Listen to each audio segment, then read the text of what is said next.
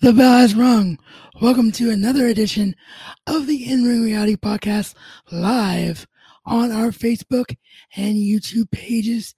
And of course, I am your host, Josh Rajowski, is here today to talk with you about last night's edition of AEW Dynamite, where FTR, formerly known as the Revival in WWE, has finally debuted for All Elite Wrestling.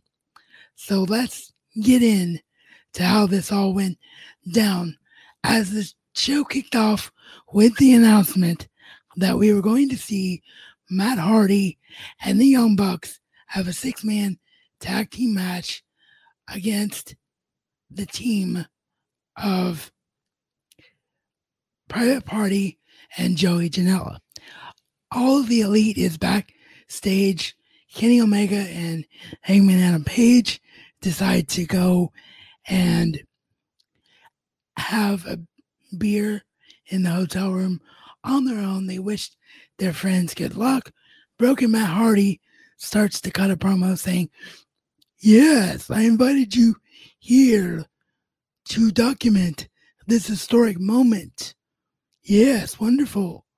Only to have the Young Bucks then declare, Hey, Matt, we would very much like you to have a different version of yourself for this match. So Matt Hardy says, Yeah, I dig what you're putting down. And he goes and says, Hey, you guys want to get extreme tonight? And of course, debuts or shows up in rather the edition that we're most familiar with him in lately when he left WWE, just kind of like the older amalgamation of Extreme Matt Hardy, only to have the Young Bucks say, hey, can you turn back the clock a little bit further than even that? And Matt Hardy then comes back to them. This was all live, by the way, or, you know, in one shot. So I have no idea how many outfits Matt Hardy was wearing, but he must have been baking when they filmed this segment because the camera at least made it look like it was one shot. Now that I think back on it, that's probably a stupid th- thing to say because it probably wasn't one shot because Broken Matt Hardy, of course, has the hair. Regular Matt Hardy does not, even though that was kind of covered up by a little bit of a headpiece.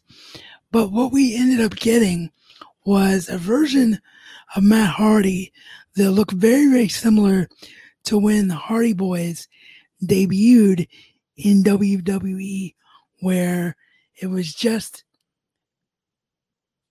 Hardy in street clothes and kind of like an elite bandana his headpiece was an elite piece. So we got an elite version of Matt Hardy. Does this mean that Matt Hardy is no longer just a friend of the elite, but actually, after Double or Nothing, officially a part of the elite? I have not kept up with being elite because there's been so much actual wrestling to watch as part of the host of this program, but I definitely need to go back and watch the last episode because this could very well be something I miss. But anyway, what does this have to do with the headline, the debut of FTR? Well, after the match, which the Young Bucks and Matt Hardy won, the finish of the match saw one member of Private Party. I apologize, I can't remember which one it was, but one member looked like he tweaked his knee quite severely to cause Matt to go to the back and help the private party member because remember private party and the elite have a big respect thing going on. The young bucks brought in private party to aew so it's very much just a showcase match for all involved so Matt Hardy goes to the back to help the member of private party get checked out by the doctors. The Young Bucks then get jumped by the team of the Butcher and the Blade, who are at ringside as part of the audience for this show after they accidentally get super kicked. So, of course, they're angry. So, they're in the ring jumping the Young Bucks. After a couple of minutes of beatdown, I mean, it was a pretty significant beatdown where they were really selling like the Young Bucks were in trouble. And the whole time I'm thinking, okay, here comes Hangman Page and Omega back. That's what's going to go down. And Page is going to solidify. He continues to be 100% behind the Elite, kind of a paint by number segment. But no, instead, what we hear is a pickup truck in the background, sort of revving up. And I'm like, oh, it's Cody in his truck. Because Cody, a couple of weeks ago, came in to Dynamite with his truck. But no, actually, what we got was, and it took me a minute because I thought I saw what I saw at first, but then I was like, no. And then as they came out of the truck, I was like, oh my God, yes, it is them. The former Scott Dawson and Dash Wilder, Cash Wheeler, and Dax Harwood, the former of The Revival, now known simply as FTR, which of course is their big trademark letters, which was made famous by being the elite and this subsequent behind the scenes war and dream that the Young Bucks and the revival have always had to work together. But anyway, they're that's what they're now known as. They come through the crowd to look like they're going to beat down the Bucks. We're finally going to get the moment that everybody expects. Only have them help the Bucks from being further beat down, and they hit the Shatter Machine on the Butcher and the Blade. And then they stare down the Young Bucks to end this opening segment. My God in heaven, was this cool? This was awesome. This is exactly the way that FTR should have debuted. In a no fans era where they can't get the pop, do something that's going to pop the crowd big time at home and give them a big entrance like that because, you know, they don't have AEW music yet and they don't have previously independent music as a tag team. So nothing from a traditional standpoint could have happened where we're like, oh my God, who is this? So having it done this way was just absolutely brilliant. And here's a little fun tidbit that I don't think any of the other wrestling podcasts will bring you when talking about th- this show today, because I only know about it because I am a true wrestling historian. Yesterday's edition of Dynamite took place on May 27th. And back on May 27th, 1996, that was another historic day in professional wrestling when one Scott Hall, then known as Razor Ramon, walked through the crowd in a denim jacket and jeans on WCW Monday Nitro. Well, what happened on the very same network on TNT in the States on May 27th, 2020. The revival wore denim jacket and jeans. So I thought that was really cool as they say, yeah, you know us from WWE, but now we're here in AEW. Of course, there won't be anything about are we still working for WWE? They're not going to do that kind of a storyline, I'm sure, because they know that many AEW fans probably have already heard the episode of Talk is Jericho where they talked about their release. And most AEW fans are really deep into the sport, doing things like listening to wrestling podcasts like this one and things of that nature. So they're not going to do something where they say, oh, we're still with WWE and we're invading. But it was a nice way to say, hey, this is where you guys knew us before, guys and gals, rather, knew us before. Now, here's what we're going to do in AEW. This was just great. Just great. One of the best debuts I've seen in a long time. I actually much prefer this to Matt Hardy's debut.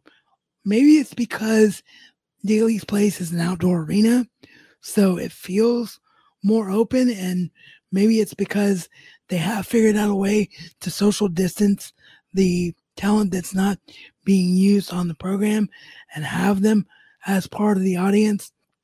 Maybe that added to the atmosphere of the debut a little bit, but just everything about this worked. I cannot wait to see how FTR is going to be utilized next week on Dynamite and just how quickly we are going to get the Young Bucks versus FTR. Now, my prediction is that won't happen until All Out.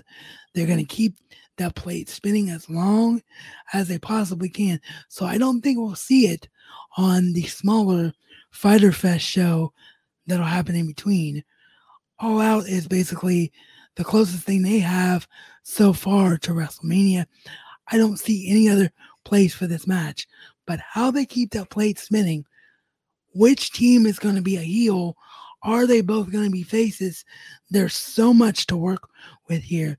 And I am so, so very, very, very excited about this.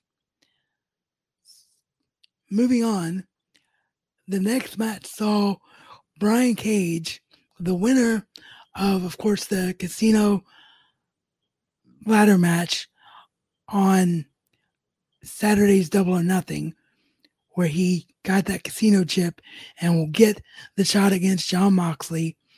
He defeated a jobber by the name of Lee Johnson. We've seen him on the program a couple times. He did his job, made Brian Cage look really strong here.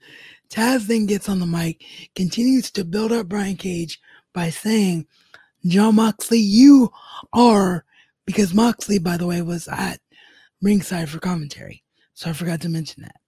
But he gets on the mic and addresses Moxley directly and says, Moxley, you are truly the top star in this business. You are the AEW World Champion. You are the best. But at Fyter Fest, so that's when this match takes place, will be at Fyter Fest. At Fyter Fest, Moxley, you are facing that. Talking about Brian Cage, you are facing something that you have never faced before, and you are facing something that is something that is not in any way something that anyone can prepare for because he's such a unique talent. So this was really great mic work by Taz. Really already loving this pair pairing between the two. I cannot wait to see what goes down between Brian Cage and Jon Moxley at Fyter Fest and what the overall future is for Brian Cage.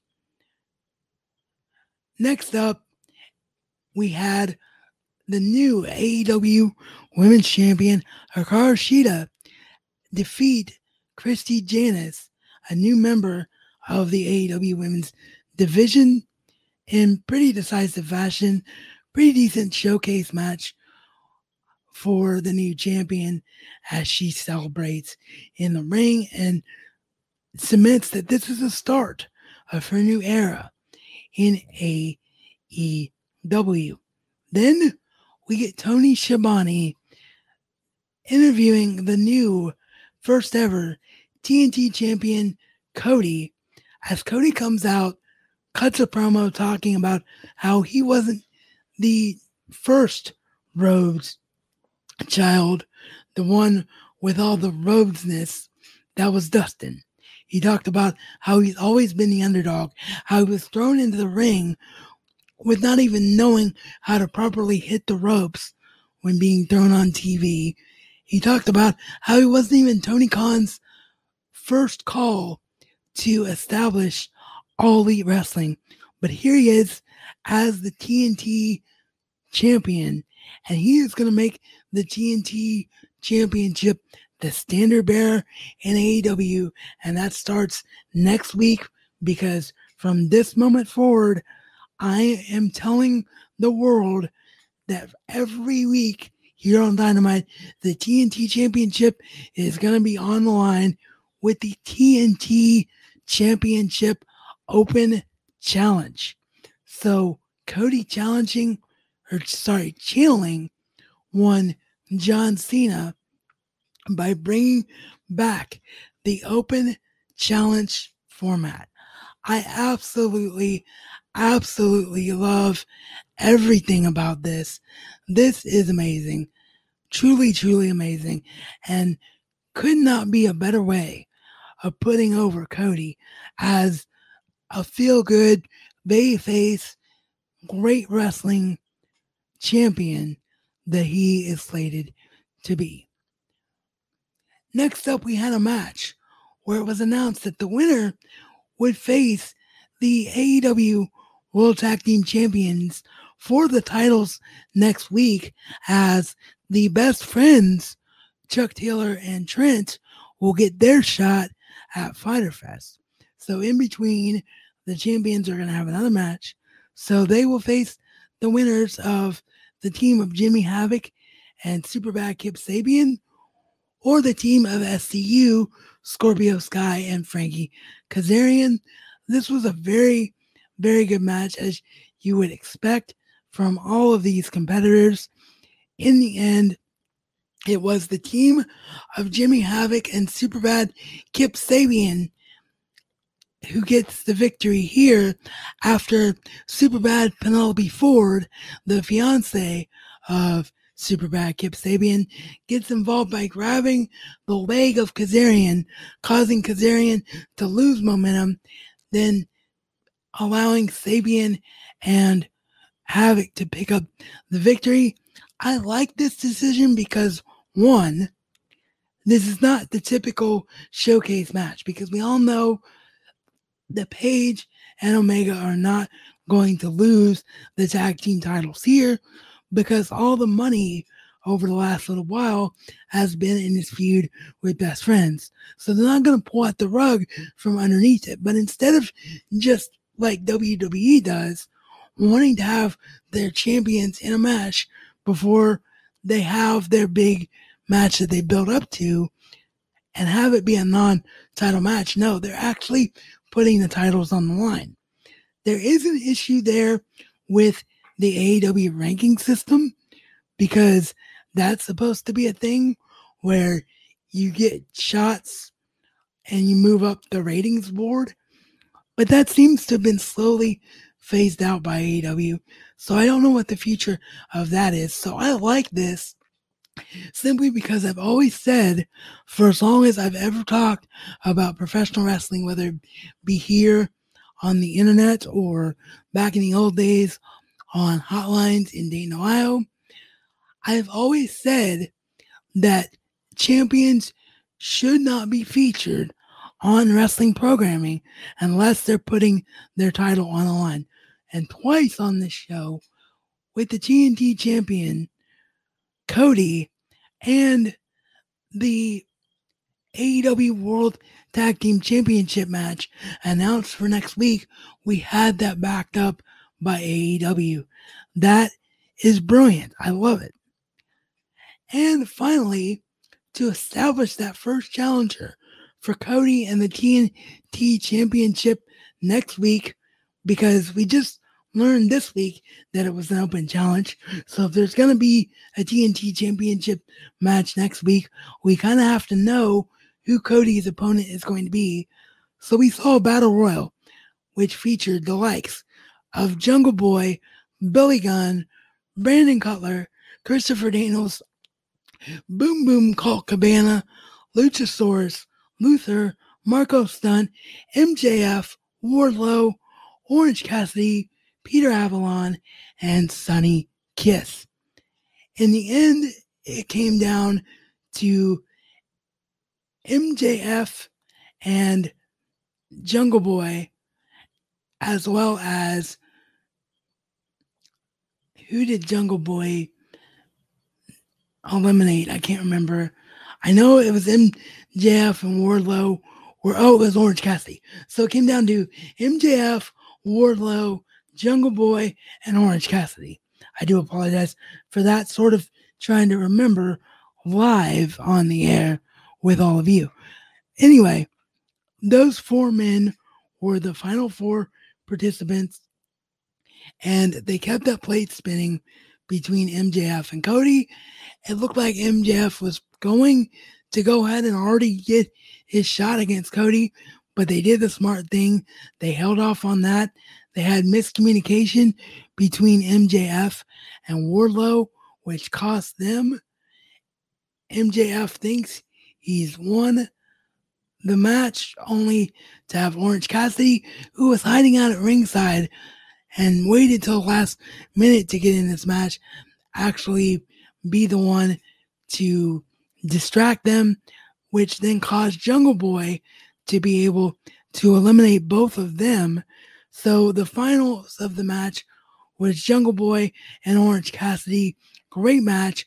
An Orange Cassidy Cody match down the line would be a lot of fun a lot of fun. But maybe Orange Cassidy is going to have another match before we see him with Cody. More on that in a minute.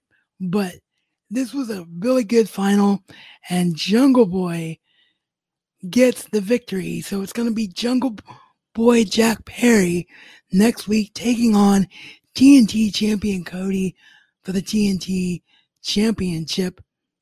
I really like this. The only issue that I have with this is why didn't Jungle Boy beat MJF at Double or Nothing if you're then going to put Jungle Boy in the spot against Cody? I get that MJF is undefeated and I get the long term game is MJF and Cody, but if you're going to go with Jungle Boy in between to build Jungle Boy up, it doesn't make sense for him to be coming off a loss on your big pay per view to then be rewarded with a title shot. But that is just me being a nitpicky old school wrestling fan. And I could actually say the same thing about champion Hikaru Shida because I would have liked to seen her in more of a women's match against an established star rather than a newcomer, which subsequently became a jobber match. I would have liked to seen build toward what her first storyline was going to be in AEW with that women's title. And one thing I did forget before I get into the main event, I realized that I just now forgot this, or just now realized that I forgot this. A little bit of a backwards talk there for you. Don't you just love English? But yeah, I just remembered that I accidentally lost over this. Dr. Britt Baker, DMD, came out for the rules of a role model segment where she put herself over, talked about a conspiracy theory in the women's division with Aubrey Edwards, how Aubrey Edwards is involved every time something goes wrong for her, every time she's been injured ever so slightly. I really, really like this. Really does a beautiful job of keeping Britt Baker involved while she is injured.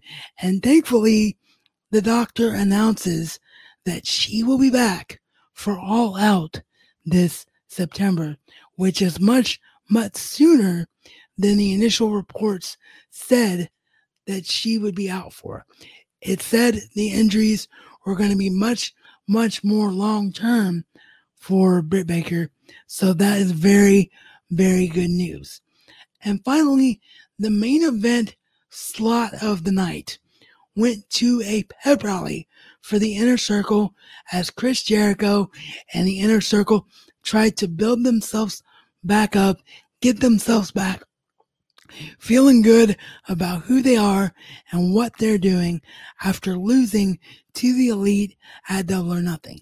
They throw out t-shirts that they made which proclaim them the winners of Stadium Stampede. They ordered way too many of them, so they tried to throw them out to the crowd, only to have the face workers in the crowd throw it right back to them. It was brilliant. They had the Jacksonville Jaguar cheerleaders involved, along with Vickie Guerrero. Vickie Guerrero was the head cheerleader for this segment, which was just hilarious. The inner circle comes out and builds each other up in different ways. Chris Jericho gives Sammy Guevara a scooter to replace his crunches. Jake Hager quotes a poem that he wrote where he is just trying to make the inner circle feel better about their friendship, only to then say he's going to murder everyone and enjoy doing it, which was hilarious. Ortiz gets headphones to subsequent the ringing in his ears from the stadium stampede match. Just a lot of elements that work great here.